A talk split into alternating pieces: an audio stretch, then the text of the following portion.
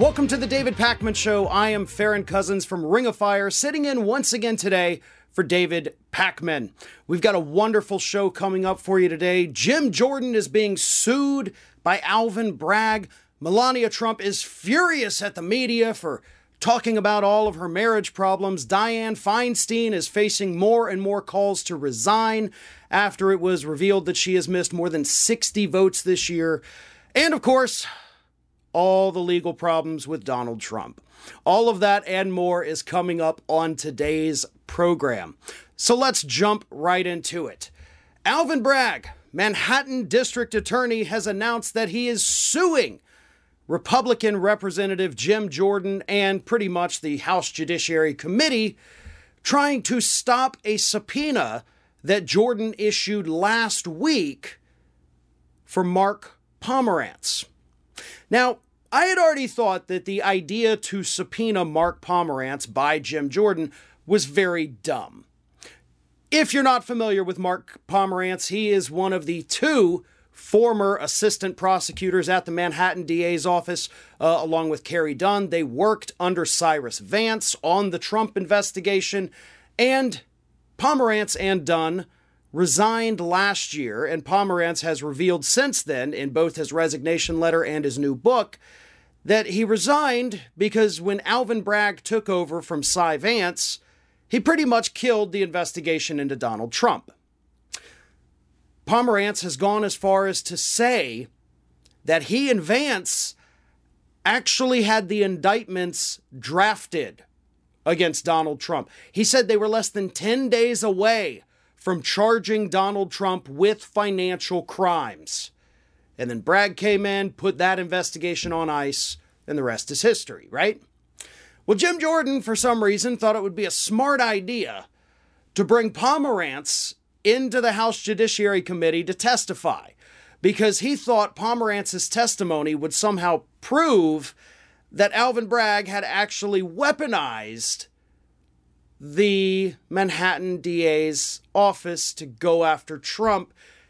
And he weaponized it to go after Trump by not going after Trump, according to the guy Jim Jordan wants to talk to in the House. So um, if it's a little confusing, don't worry, it's very confusing. Jim Jordan's strategy here makes no sense at all. Pomerantz is not going to waltz into the House Judiciary Committee and say, oh, yeah, Alvin Bragg absolutely weaponized this. No, he's going to say, based on what he's already said, that Alvin Bragg should have gone harder after Donald Trump, and then he's going to start laying out all the evidence they had against Donald Trump with the financial crimes. So if Pomerantz goes to that Judiciary Committee hearing, it's going to make Jim Jordan look even dumber than he already has this year. Like, that's a good thing. I want that to happen. But I can understand why Alvin Bragg doesn't. And that, of course, is why Alvin Bragg is suing to stop this subpoena from happening. And honestly, legally speaking, he has very strong grounds under which to challenge this subpoena. He can easily say that obviously, because these are ongoing investigations, they have not been closed. We, under New York state law, are forbidden from turning over evidence, from turning over documents related to ongoing investigations to third parties. And at this point, because Congress does not directly oversee the Manhattan DA's office, they would be considered a third party. It'd be no different than handing over the information that they've gathered to Fox News. That's kind of how Congress is for the Manhattan DA's office. You're just an independent third party. Sure, you've got some power, but you have no power here.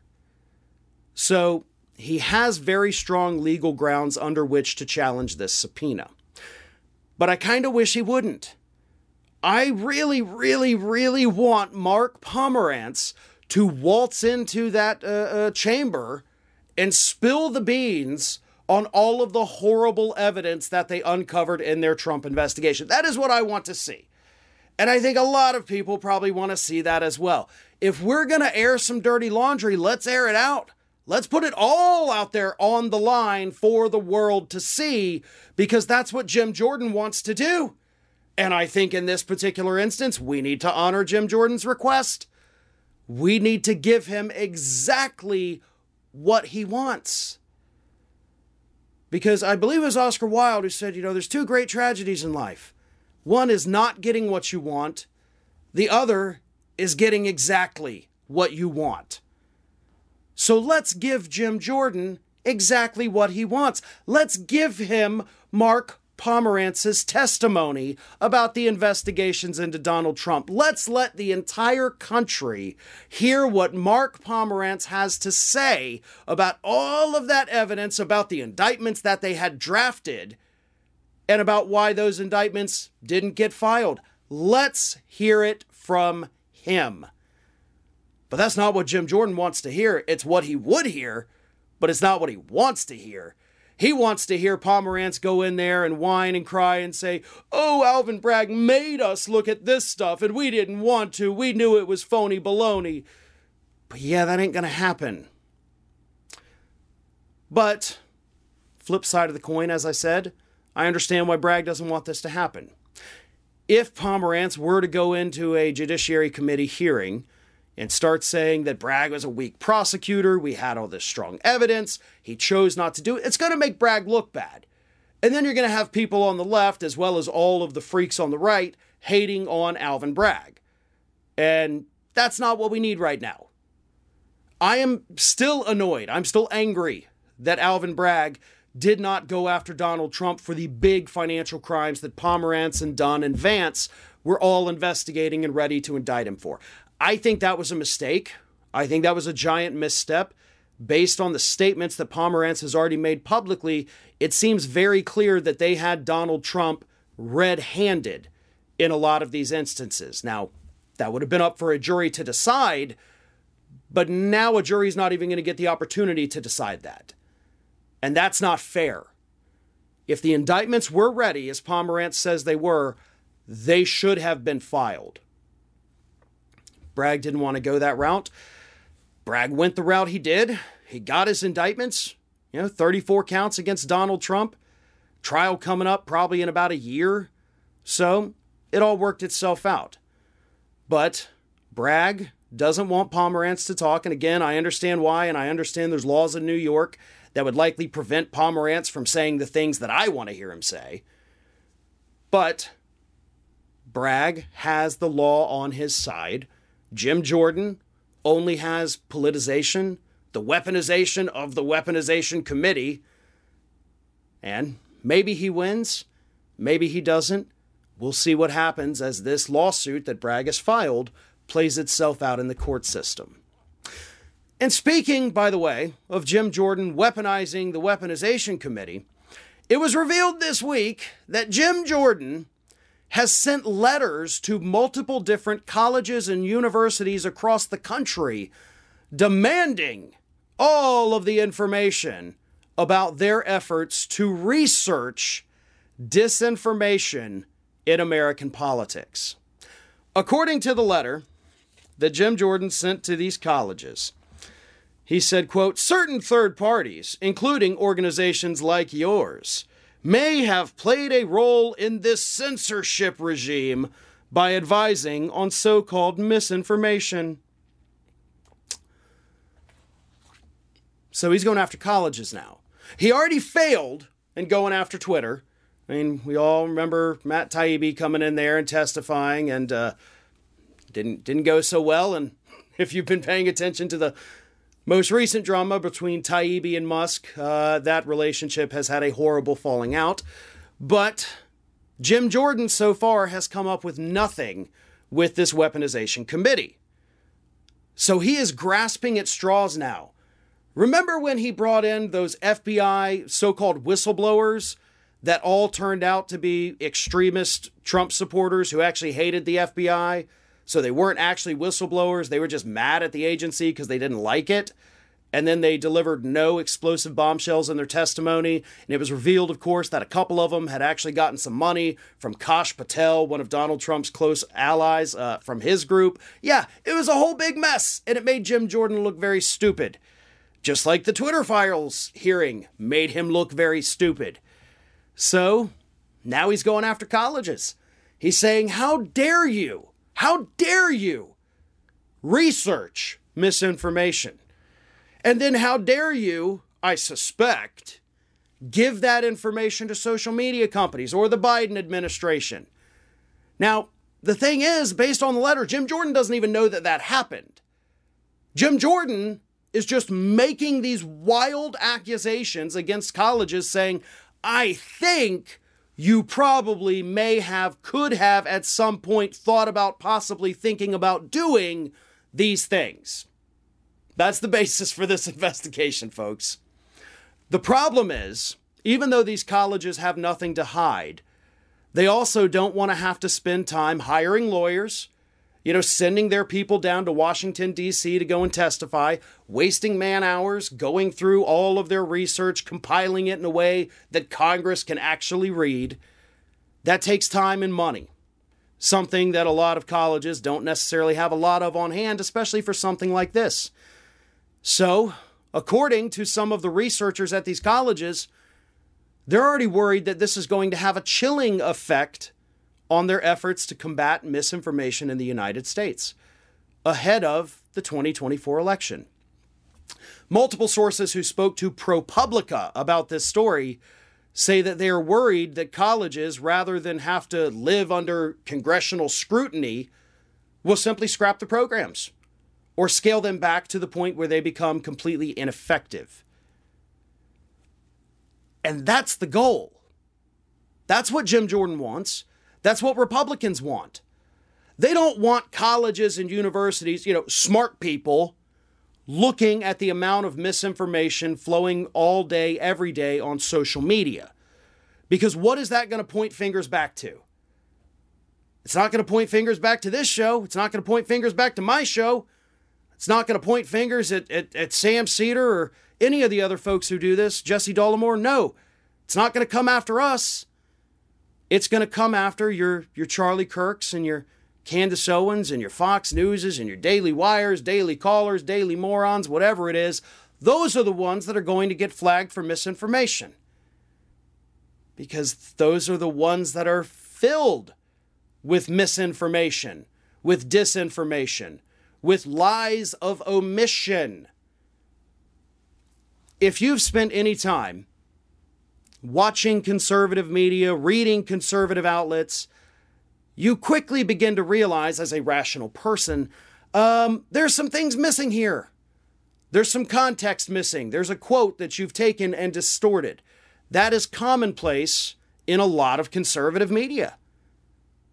Sometimes they just outright make things up and they never get held accountable right? We're not seeing slander, libel, and defamation lawsuits filed left and right against these organizations. We should, but we don't. So the only weapon we have are these institutions that are actively investigating misinformation and calling it out and reporting on it. And Jim Jordan knows that. And he also knows we're heading into a contentious 2024 election cycle. He doesn't want people hyper focused on the lies coming from the right. So he's trying to have this chilling effect on this research through his requests to these colleges. That is the point of it. That is the goal. That is what he wants to do. And some folks at the colleges are already admitting it's probably going to work. Look, I am Farron Cousins. You can follow me on YouTube at youtube.com slash the ring of fire. Also, youtube.com slash Farron Balanced. I am on Twitter, Facebook, Instagram, and TikTok at Farron Balanced. This is the David Pakman Show, and we'll be right back with more.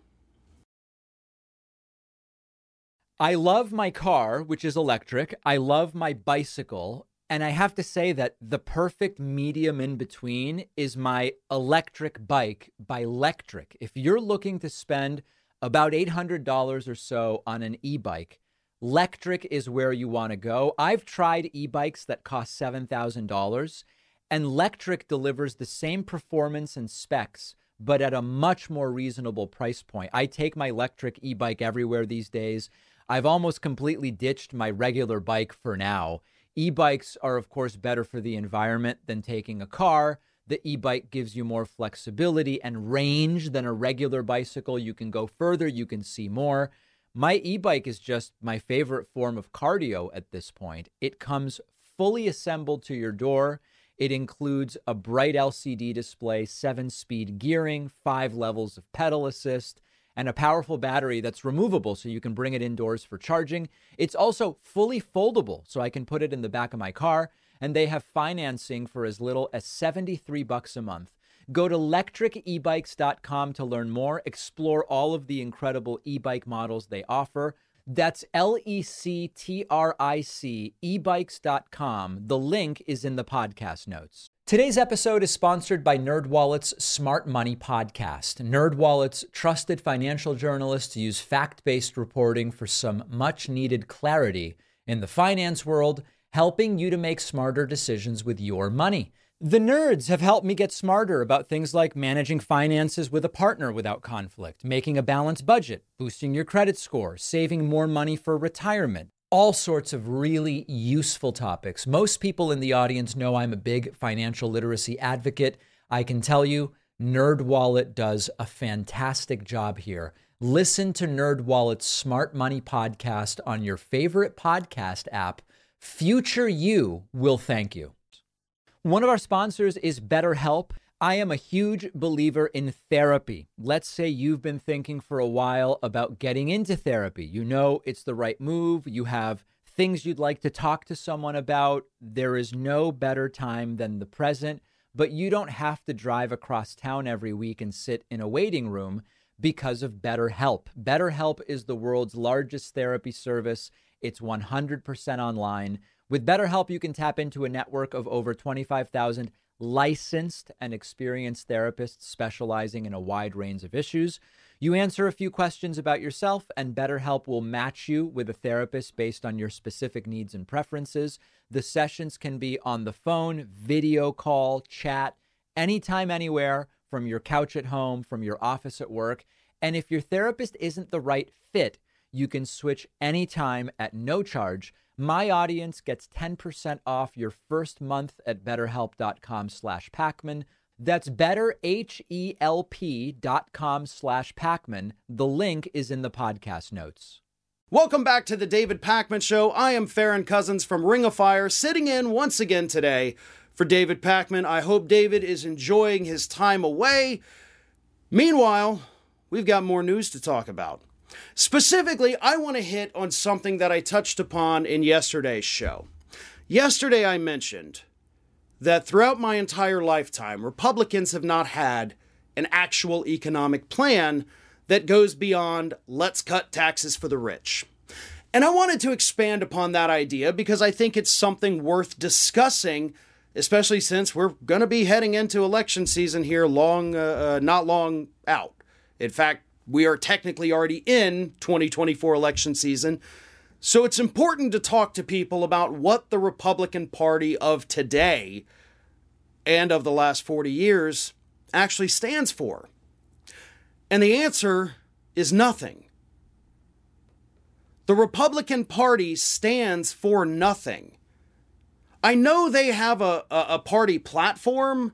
I, I know they say they like small government, but then they they pass all these laws letting the government intrude, I mean, quite literally, to inspect your genitals. That, that, that doesn't seem like small government at all, yet you're passing laws, Republican Party, at the state level that will actually allow the government to inspect your genitals. That, that's not very small governmenty. But here's the big point. Throughout my entire life, and I turned 40 years old two months ago. So I've been on this earth for 40 years. I was born during the Reagan administration, subsequently lived through every other Republican administration. I have lived in a red state that has been solidly controlled by a Republican governor and a Republican state legislature for 25 straight years here in Florida. So I know a thing or two about having to live under solid Republican rule. And I can tell you from my experience and from working in progressive media for 19 years, Republicans don't know how to govern. It's that simple. That is the line. Republicans have no idea what they're doing. What have we seen from them? In the last 40 years. And I use that time frame because that's when the Republican Party really kicked into this shift when Reagan came into office, but it also happens to be the time frame I've been alive, so I, I like to focus on that. For 40 years, the Republican Party's entire economic policy, whether it's at the federal level or the state level, has been one idea and one idea alone. Let's cut taxes for the wealthy. That's it. That is all that party knows how to do. Even with their Republican majority in the House right now, they've already talked about extending the Trump tax cuts you know, we're worried about the debt ceiling, we're worried about inflation, you know, the supply chain shortages, the gas prices they wouldn't shut up about last year, but went completely silent when gas prices fell again. None of that actually matters to them now that they're in power. The only thing they've wanted to do, other than carry out investigations into stupid things, is cut taxes. Make sure that tax cuts stay there. Part of the debt ceiling negotiations may include repealing or changing of the inheritance tax again. Because that is the only thing Republicans know how to do. Think back just a few years ago, right, when Republicans were trying to draft their oh, health care bill and it turned into a tax cut bill. Like, that's all it had by the time it was finished. It was just a bunch of tax cuts. Everything they touch turns into just tax cuts because that's all they know how to do. And it's not tax cuts for you or me, it's tax cuts for people like them. Because that is their economic policy. If they had to actually sit and govern and deal with the problems that they love to whine about during campaigns, if they had to try to do something about inflation, if they had to try to understand monetary policy and how the debt actually works in this country, they wouldn't know what to do. And I say that because we're watching them right now try to deal with these things and they don't know what to do. But it's not just the e- issue of economics that Republicans have failed this country on for the last 40 years.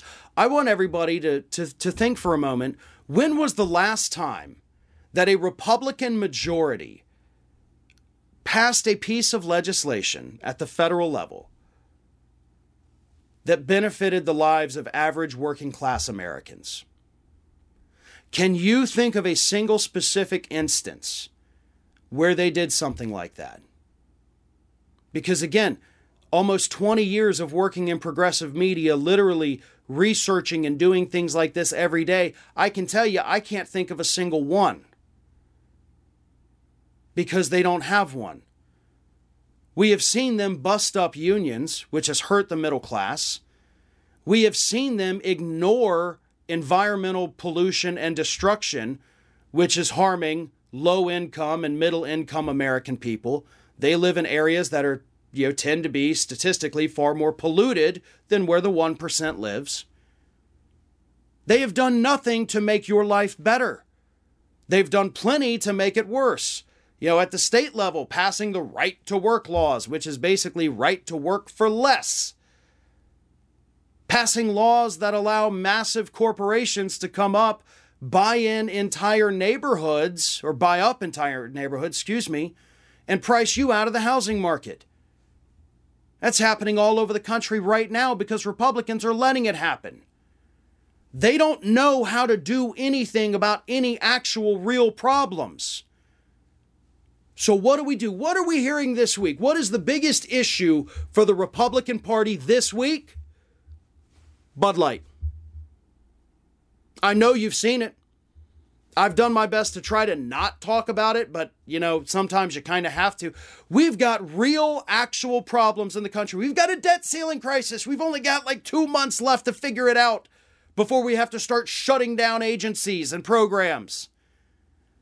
And you've got Marco Rubio going on Fox News saying this week that our global standing has decreased. Our allies are now abandoning us because of Bud Light. That's what Marco Rubio said.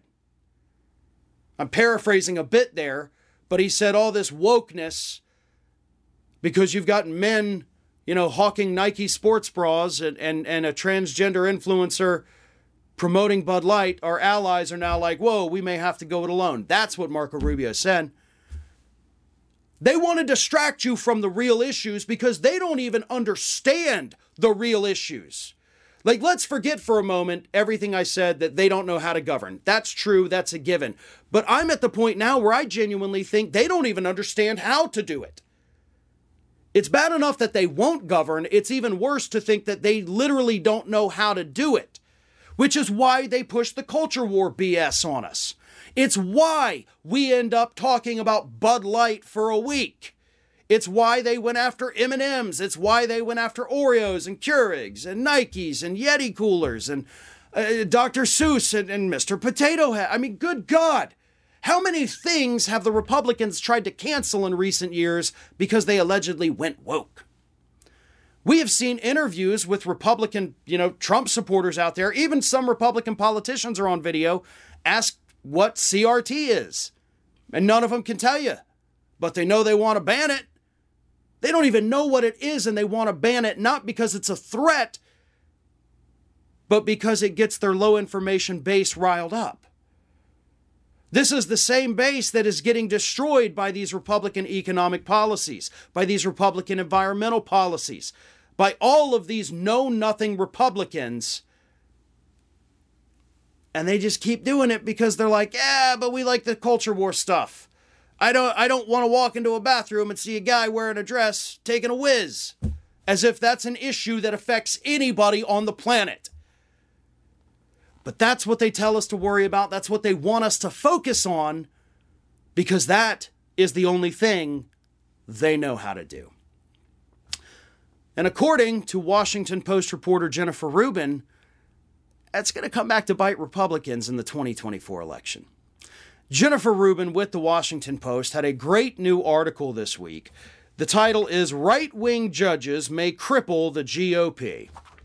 And she spends about a page and a half talking, of course, about last week's ruling with regard to the Texas judge who banned the abortion pill, used a bunch of activist language in the ruling, you know, completely violated the, uh, I think it's a six year statute of limitations to even challenge the FDA on a drug being on the market because mifepristone, uh, uh, uh, I uh, forgot how to say it. I'm so sorry. Um, mifepristone, mifepristone, yeah, mifepristone has been on the market for 20 years. So the judge way missed the statute of limitations, but still decided, nope, I'm going to ban it anyway. And the public's pissed. And that's what Jennifer Rubin is talking about. So let me read this from Rubin's article. Again, I think it's very well written and I think it's very on point. Here it is.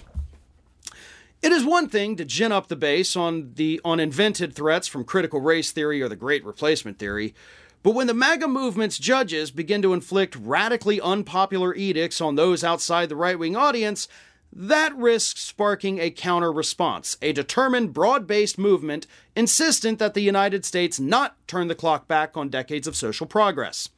Republican setbacks, such as the disappointing 2022 midterms, a progressive Democrat last week winning a crucial Wisconsin Supreme Court seat, and rising support for abortion rights over the past year, suggest that conservatives may have won the battle to stack the courts with ideologues, but might be losing the war for public opinion and ultimately electoral control. The more the Supreme Court diverges from overwhelming public sentiment on issues such as abortion, guns, and voting rights, the more strength and more allies the progressive movement may gain. I kind of like the sound of that. Now, it's obviously not worth losing our rights in the meantime because God only knows if we're ever going to get them back.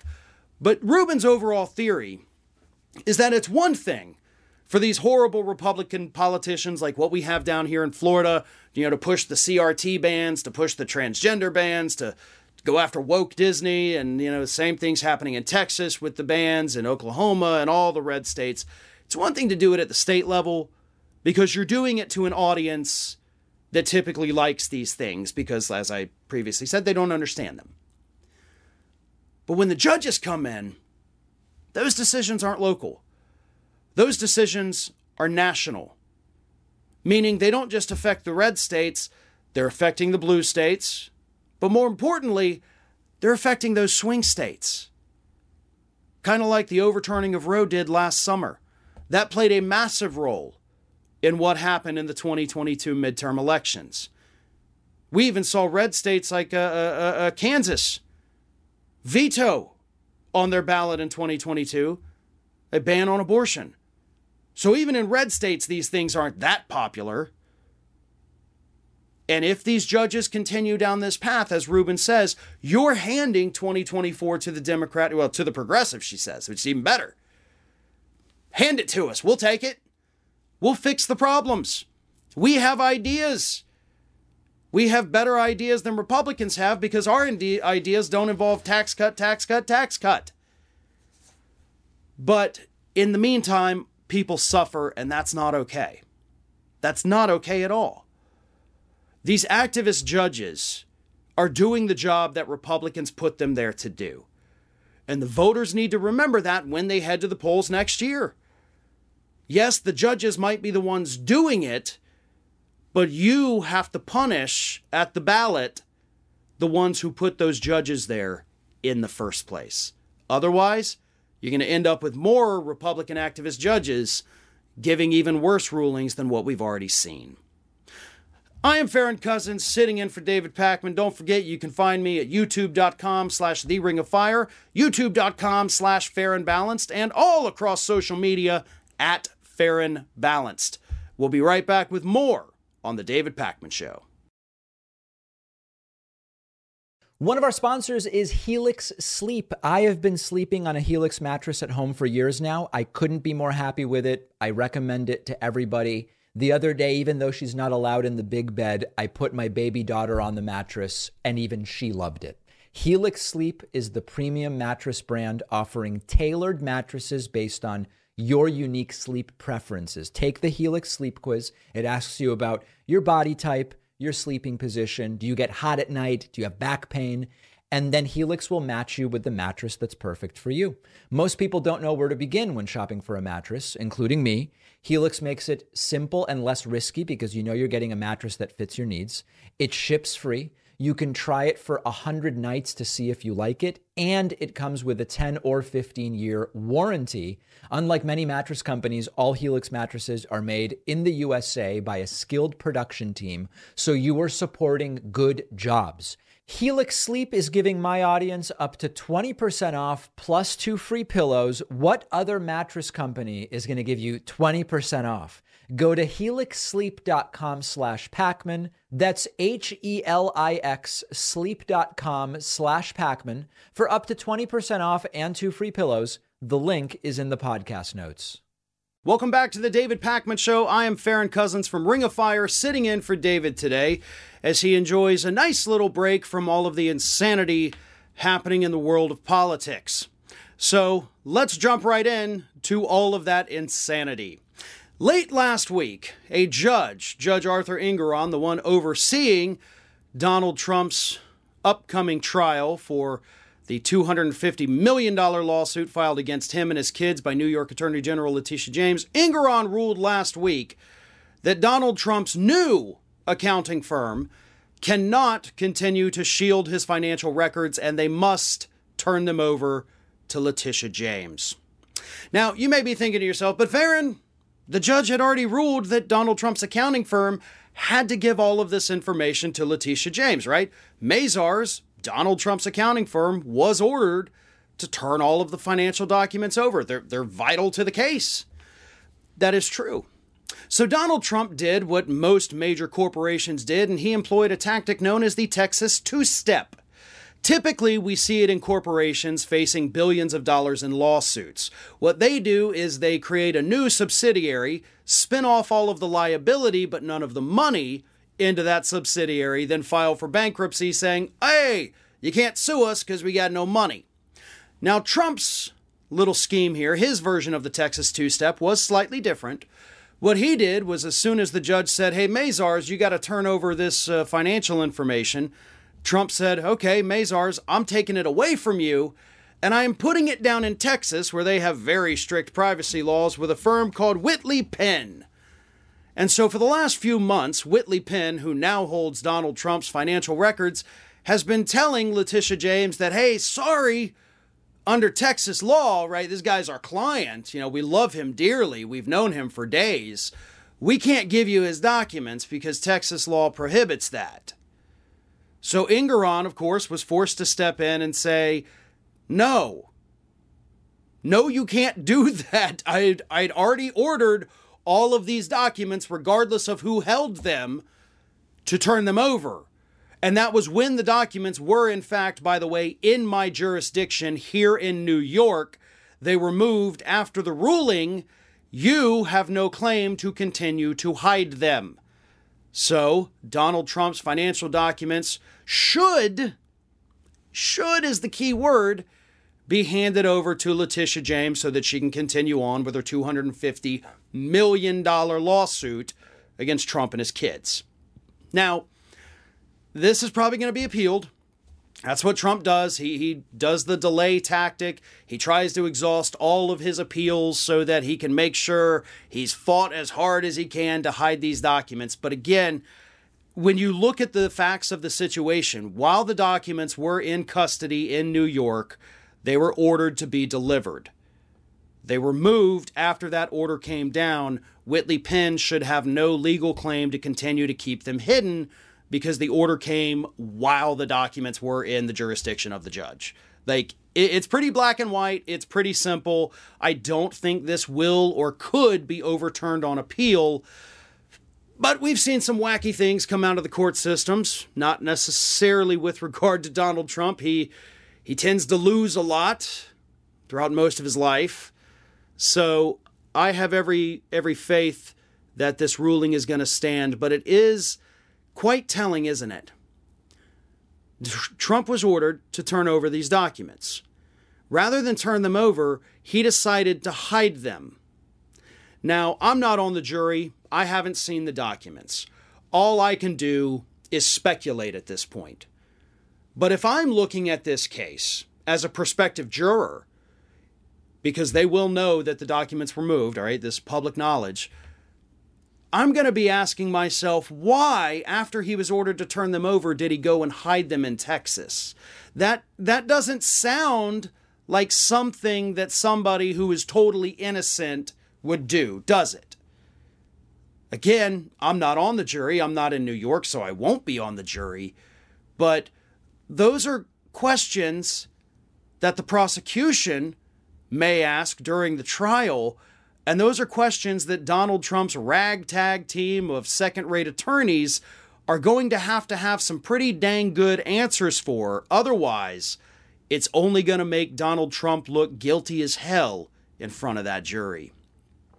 But here's one person who doesn't necessarily care if Donald Trump is innocent, guilty, or what the heck happens to him, and that person happens to be his spouse, former First Lady Melania Trump. After several weeks of trying to just ignore all of the legal problems that her husband is facing. Melania Trump finally came out this week and released a statement attacking the media for all of their reporting on her allegedly not giving one single care about what is happening to her husband. So let me read you this statement because I don't think the statement really says what Melania had wanted it to say. Here it is. News organizations have made assumptions about the former First Lady's stance on subjects that are personal, professional, and political over the past few weeks. In these articles, unnamed sources are cited to bolster the author's claims.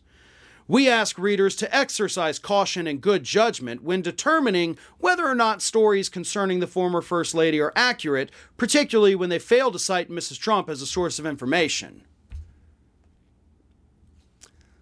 So you're not actually saying that they're not accurate. You're just saying, hey, folks, you may want to think for a minute and, and then decide if it's accurate. But you you're you're not denying the stories by telling people make up your own mind. Like that's that's what they were already doing. You don't have to tell people to make up their own minds because they've already made up their own minds. And these reports citing anonymous sources, sure, I know how much that drives y'all crazy down there in Republican land, but they're talking to sources close to you. They're talking to people who know you, people who work for you, people who have been around you for years. And they don't want to be named because they probably don't want to lose their jobs. Kind of seems like a pretty easy gig if you ask me, probably pays pretty well. And yeah, you don't want to lose it, but you also want the public to know what's really happening. So, what we know from Melania Trump, based on recent reporting, I mean, we've had reports, you know, Rolling Stone, Vanity Fair, uh, you know, pretty much all major outlets, the Daily Beast. Melania Trump, as we all know, did not attend her husband's victory speech after his indictment and arraignment last Tuesday. So she didn't show up for that. Previous reports before that even happened said Melania Trump wants nothing to do with her husband's legal problems. She's going about living her life. She lives in a separate wing at Mar a Lago. They do not share living quarters, so they're, they're not even sleeping in the same bed. So that's usually a pretty big indication that there's some marital problems there. And these reports say that Melania spends most of her days happy with with Barron and her parents who also live down there, and they're just going about their lives as if none of this is even happening. Good for her. Right? I'm not going to fault you for that. Your, your, your marriage appears, based on what we see, to be falling apart. You know, based on all of the, you know, visual evidence, you don't even seem to like the guy. I honest to God can't figure out why you're even still with him. You you look miserable all the time when you're around him. And then when there's photos or videos of you with not Donald Trump, you seem to look happy. I mean, you know, it doesn't take a, a, marriage counselor to understand that you are happier when you're not with this guy. So maybe it's time to cut bait and just say, hey, thanks, but uh, I'm out.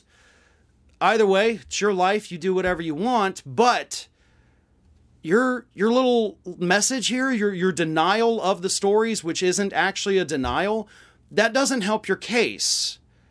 It just makes it sound like, hey, some of these may be true, some of them may not be. Who knows? I don't know. Do you? Not exactly the stellar statement that you thought you were making. So, I don't know, maybe go back to the drawing board, maybe come up with a better statement, maybe deny the stories, or hell, maybe confirm them, put it all to rest. The focus is on your husband anyway. Nobody wants to be talking about Melania. She's not doing anything. Like I said, she's living her life and seemingly happy. But don't go out there and, and poke the media and accuse them of things when you're not even denying the things that they're reporting. That's not exactly honest either. And while we're on the subject of the Trumps, Donald Trump did an interview this week with Tucker Carlson, the man who, in text messages revealed during the Dominion lawsuit, said he wished Trump would go away. He was looking forward to never having to talk about him again, hates him with a passion, and then sat down like a little sad puppy to interview Donald Trump and give him a shoulder to cry on. But it wasn't Trump that was crying. It wasn't Tucker either. Because according to Donald Trump's interview, it was actually the courthouse workers in New York that were sobbing uncontrollably when poor old Donald Trump was brought in for the arraignment. Here is what Donald Trump said to Tucker They were incredible. When I went to the courthouse, which is also a prison in a sense, I'm sorry. Before I can even finish that statement, like what? It's also kind of like a prison. No, it's actually not. Like that's not what a courthouse is. A courthouse is a courthouse. It's, it's where you have trials. It's where you have arraignments. It, it's where you sometimes go to pay parking tickets. It's it's not the prison. I'm sure they probably have a holding cell there for people that are held in contempt if there's not a local county jail nearby but a courthouse is not in and of itself also a prison. So that's just a weird statement, and it's not even the dumbest thing he said. So I'll continue. They signed me in, and I'll tell you, people were crying. They were actually crying, he said. It's just sobbing, just tears flowing like a river throughout that Manhattan courthouse. They had to put out wet floor signs because the tears, I guess, were just overwhelming. Nobody was crying. If there was any crying taking place in that courtroom that day, it was most likely tears of joy. Tears of joy that justice had finally caught up with Donald Trump. Tears of joy that this man was no longer to get away with everything that he has been accused of for years and years and years and years. Tears of joy that maybe, maybe this guy might finally get his comeuppance. But even then, I don't even think they were crying tears of joy. They were just people doing their jobs. Like it's just our job. But I will say, if Donald Trump thinks these workers in Manhattan love him, there is video where Donald Trump was You know, they, they were kind of holding the doors for people, and then when it was Trump's turn to walk through it, they just let it go and it almost hit him in the face. So I, I, I don't exactly think those workers were in love with you. Not to mention, we're talking about a courthouse in Manhattan. Donald Trump, you are universally disliked in Manhattan. If this had been a courtroom in Texas, yeah, you probably would have had some some diehard Trump supporters in there crying for you. Same thing if it was in Texas or, or Florida or Alabama. Yeah, I'd believe that story then. But see, that's the point, Donald. Like when you're gonna lie to people, and of course Tucker Carlson didn't push back at all because he's a coward. But if you're gonna lie to people, you gotta make the lie believable, Donald. I mean, come on, you've done this enough. You know how to play the game. Nobody's going to believe that these courthouse workers that other people have seen were crying that day. There is nobody with tears in their eyes on video or in any of the pictures. There is no one coming out to corroborate your story. Tucker Carlson, if he had a shred of dignity, would have pushed back on this, but of course he doesn't, so he didn't. But nobody in that courthouse was sad, Donald, except for you. And I say that because you've talked a big game attacking that judge before and after your arraignment, but you were silent during the arraignment. You said a total of about 10 words, most of them just one word at a time. Yes, no, thank you, not guilty. So when you actually had the opportunity to stand up and tell that judge what you thought, you didn't do it because you're also a coward.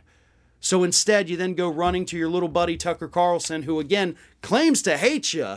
You tell him a lie, he doesn't push back, and nobody believed your story. It's April, which means Earth Month is here. This is the time to consider the products you buy and the impact they have on our planet. So, if you're still using conventional toilet paper in your home, there's no better time to switch to Reel's 100% bamboo toilet paper. 30 million trees are destroyed every year for toilet paper in the US alone. Reel Paper makes toilet paper from 100% bamboo stalks, which grow forever, no cutting down trees. So when you use Reel, it doesn't feel like you're sacrificing anything to help the earth. Reel paper is soft and fluffy the way you're used to. It's always shipped free to my door in plastic free packaging. I can schedule it on a subscription if I want. And Reel is partnered with One Tree Planted, and with every box of Reel paper you buy, they fund reforestation efforts across the country. Make a positive change this Earth Month. Go to reelpaper.com slash Pakman. Use code Pakman for 30% off and free shipping that's R-E-E-L paper.com slash Pakman. Coupon code Pakman gets you 30% off plus free shipping. The info is in the podcast notes. Welcome back to the David Pakman Show. I am Farron Cousins, sitting in for David Pakman today. If you want more from me, you can find me on YouTube at youtube.com slash the ring of fire. I also have my other channel, youtube.com slash Farron Balanced. And I'm on Twitter, Facebook, Instagram, and TikTok at Farron balanced. Now, I want to end in this last segment with a couple of interesting stories from throughout the week that I felt needed a little bit more exposure. Now, to begin the show today, I talked about the fact that Alvin Bragg has sued Jim Jordan to stop the subpoena that he issued against Mark Pomerantz. Now, what I didn't mention about that lawsuit was that contained within the lawsuit Bragg, the Manhattan DA's office, outlined the threats, the racist threats that Bragg has received since the indictments were announced. According to the report, the DA's office received more than 1,000 calls and emails from Trump supporters since March 18th, the day when Trump inaccurately predicted his own arrest. Many of those messages have been, quote, overtly racist and anti Semitic. So I'm gonna read one of them here. I'm gonna you know censor uh, some of this stuff because it's not appropriate. Um, hey George Soros, a hole puppet. If you want President Trump, come and get me. Remember, we are everywhere, and we have guns. Another one referred to Alvin Bragg, the first black man ever elected as top prosecutor in New York, called him black trash. One of them called him AIDS infested. And here's the thing I have talked repeatedly on, on my channels about the fact that it's only a matter of time before these threats turn into material action.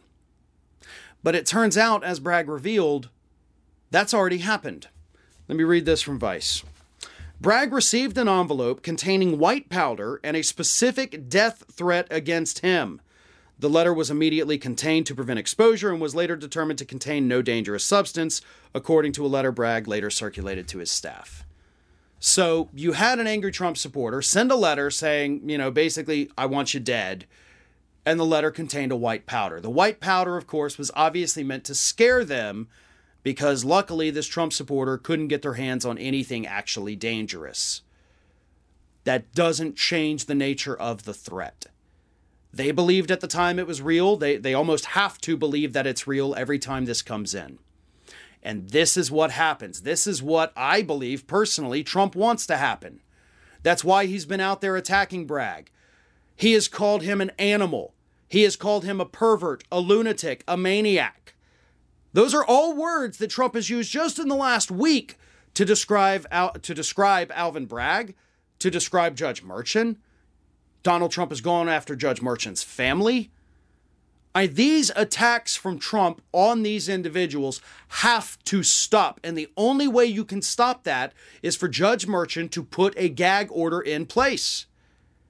Not that I think that would stop Trump, but if you violate the gag order, the judge in the, you know, issuing has to say a single violation is a night in jail. Like every time you violate this, every time you send out a tweet that's an attack on one of these people, you're going to jail for a night. So if you send out a post on Truth Social with three different attacks, that's three nights in jail. That's what the judge could do. That's what the judge should do to protect these people, to protect Alvin Bragg, to protect himself and his family.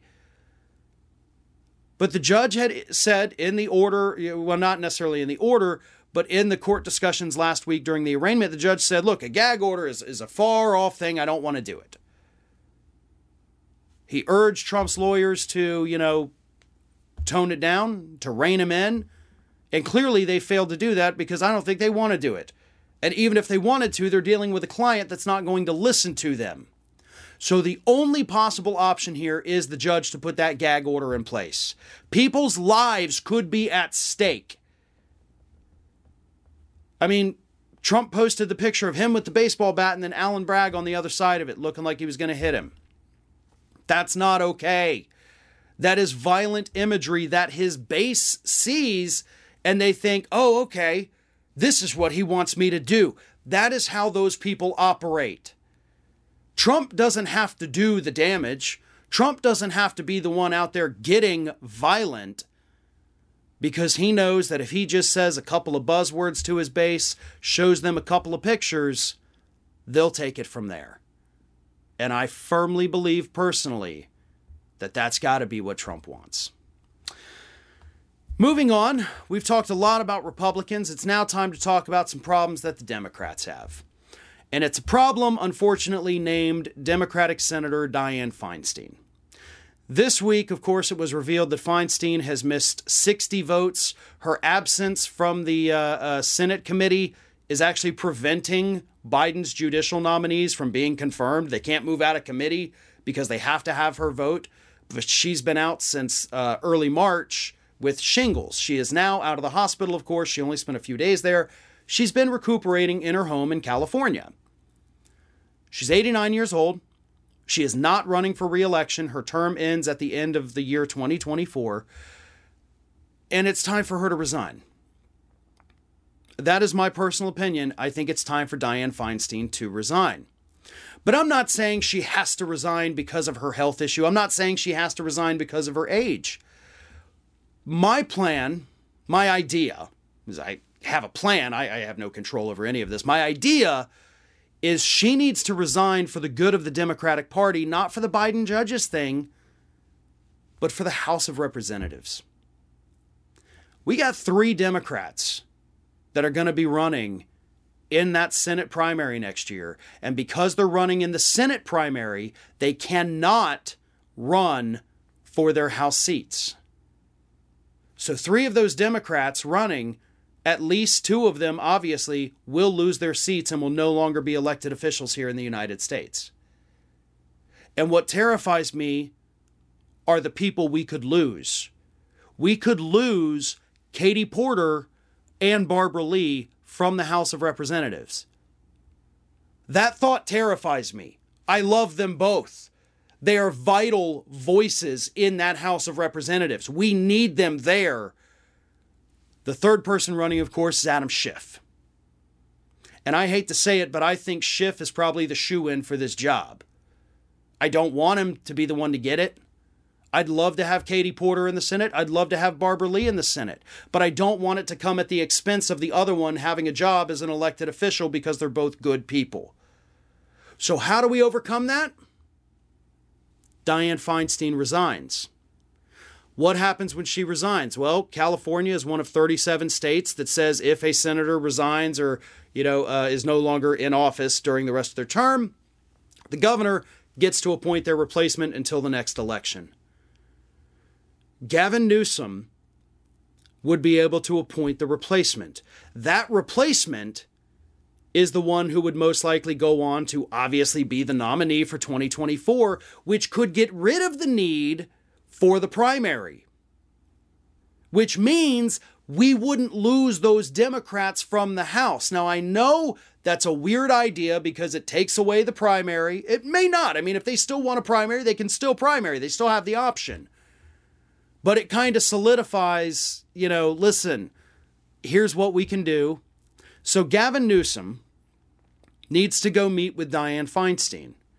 They need to have this talk. They need to work this out. Feinstein does need to be a part of the, the conversation.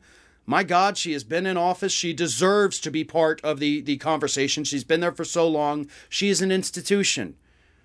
But she has also done her service and it's time to pass that torch. But that torch has to be passed in a way that doesn't screw over the Democratic Party in the House of Representatives. And right now, that is exactly what we're headed towards. Like, that's what's going to happen. But we can avoid that if she resigns. And Gavin Newsom can appoint that replacement. So Gavin Newsom could say, listen, all right, Katie Porter, you're the senator now which would mean, obviously, Katie Porter wouldn't lose her seat. We could probably avoid a messy primary at that point and go from there. He could say, Barbara Lee, you're the senator now. That may make Katie Porter say, okay, look, if she's got it now, clearly she'll win the primary. I'm going to back out. I'm going to keep going on my House seat. It, it may not work the way that I'm thinking. You know, I, I could be wrong about this. This is just my idea, my theory but I think it's the best and smartest move. Let Feinstein resign on her own terms. Let her have a say in what happens to the seat. I know that's not how politics is supposed to work. The people get the choice. But for the good of the Democratic Party, we can't lose those voices. For the good of the country, we can't lose both those voices in the House. We simply cannot. And this may avoid that. May not be the prettiest scenario, may not be the thing that everybody loves to do, but I think it's the smartest path forward at this point. And finally, today, that footage that Tucker Carlson got his hands on 44,000 hours of footage from January 6th, security cameras all over Congress, given to him by Kevin McCarthy. A coalition of news organizations are now suing the federal government to get their hands on that very same footage that has been handed over to Tucker Carlson. Those organizations include Advanced Publications, the Associated Press, CNN, CBS, the EW Scripps Company, Gannett, the New York Times, Politico, and ProPublica. And basically, what they've done is they've sued the federal government. Well, not necessarily sued the federal government. I that may, may be the wrong word. They they filed a motion in federal court saying that we have jumped through all the hoops. We have filled out all the paperwork, the Freedom of Information Act requests, asking the FBI, the DOJ to turn over this same footage, which is technically already publicly available via Tucker Carlson. So it's not like it's hidden, it's not like it's top secret or classified. We want this information, so the, the news organizations are asking the court to compel the government to turn it over to them. I hope this lawsuit works. I think it needs to work for the good of the country because Tucker Carlson got that footage and did exactly what everybody predicted he was going to do. He showed weird camera angles that just showed people walking down a hallway, and then he was like, See, they're not violent. It's just like tourists on a trip. They're learning. It's a field trip. And of course, he omitted all of the part where they're breaking windows, climbing up walls, smashing vases, stealing stuff, jumping over chairs with a bundle of zip ties on their belt. Yeah, all the really important things. Tucker Carlson said, Yeah, we don't need to talk about that. He's whitewashing the events of that day to make Republicans look better. These news organizations want that same footage so that they can show what really happened. You can't just show a piece of the puzzle and say, oh, yes, clearly that is a basket of puppies. You have to put the whole puzzle together, every single piece of it. And another thing that I think Tucker Carlson didn't take into consideration is that those people that he's shown just walking around that building being peaceful, their very presence in that building is what's a crime because even if they were just walking around, they were still trespassing on federal property and interrupting an official government proceeding. So, those videos Tucker showed could actually lead to more prosecutions and arrests in the future. Listen, that's all the time we have for today. I've got an exceptionally fun bonus show coming up. Thank you, David. Thank you, team, for letting me fill in uh, for these last two days. I am Farron Cousins. You can find me on YouTube at youtube.com slash The Ring of Fire, youtube.com slash Farron Balanced, Twitter, Facebook, Instagram, TikTok at Farron Balanced. Thank you so much. And stay tuned for the bonus show.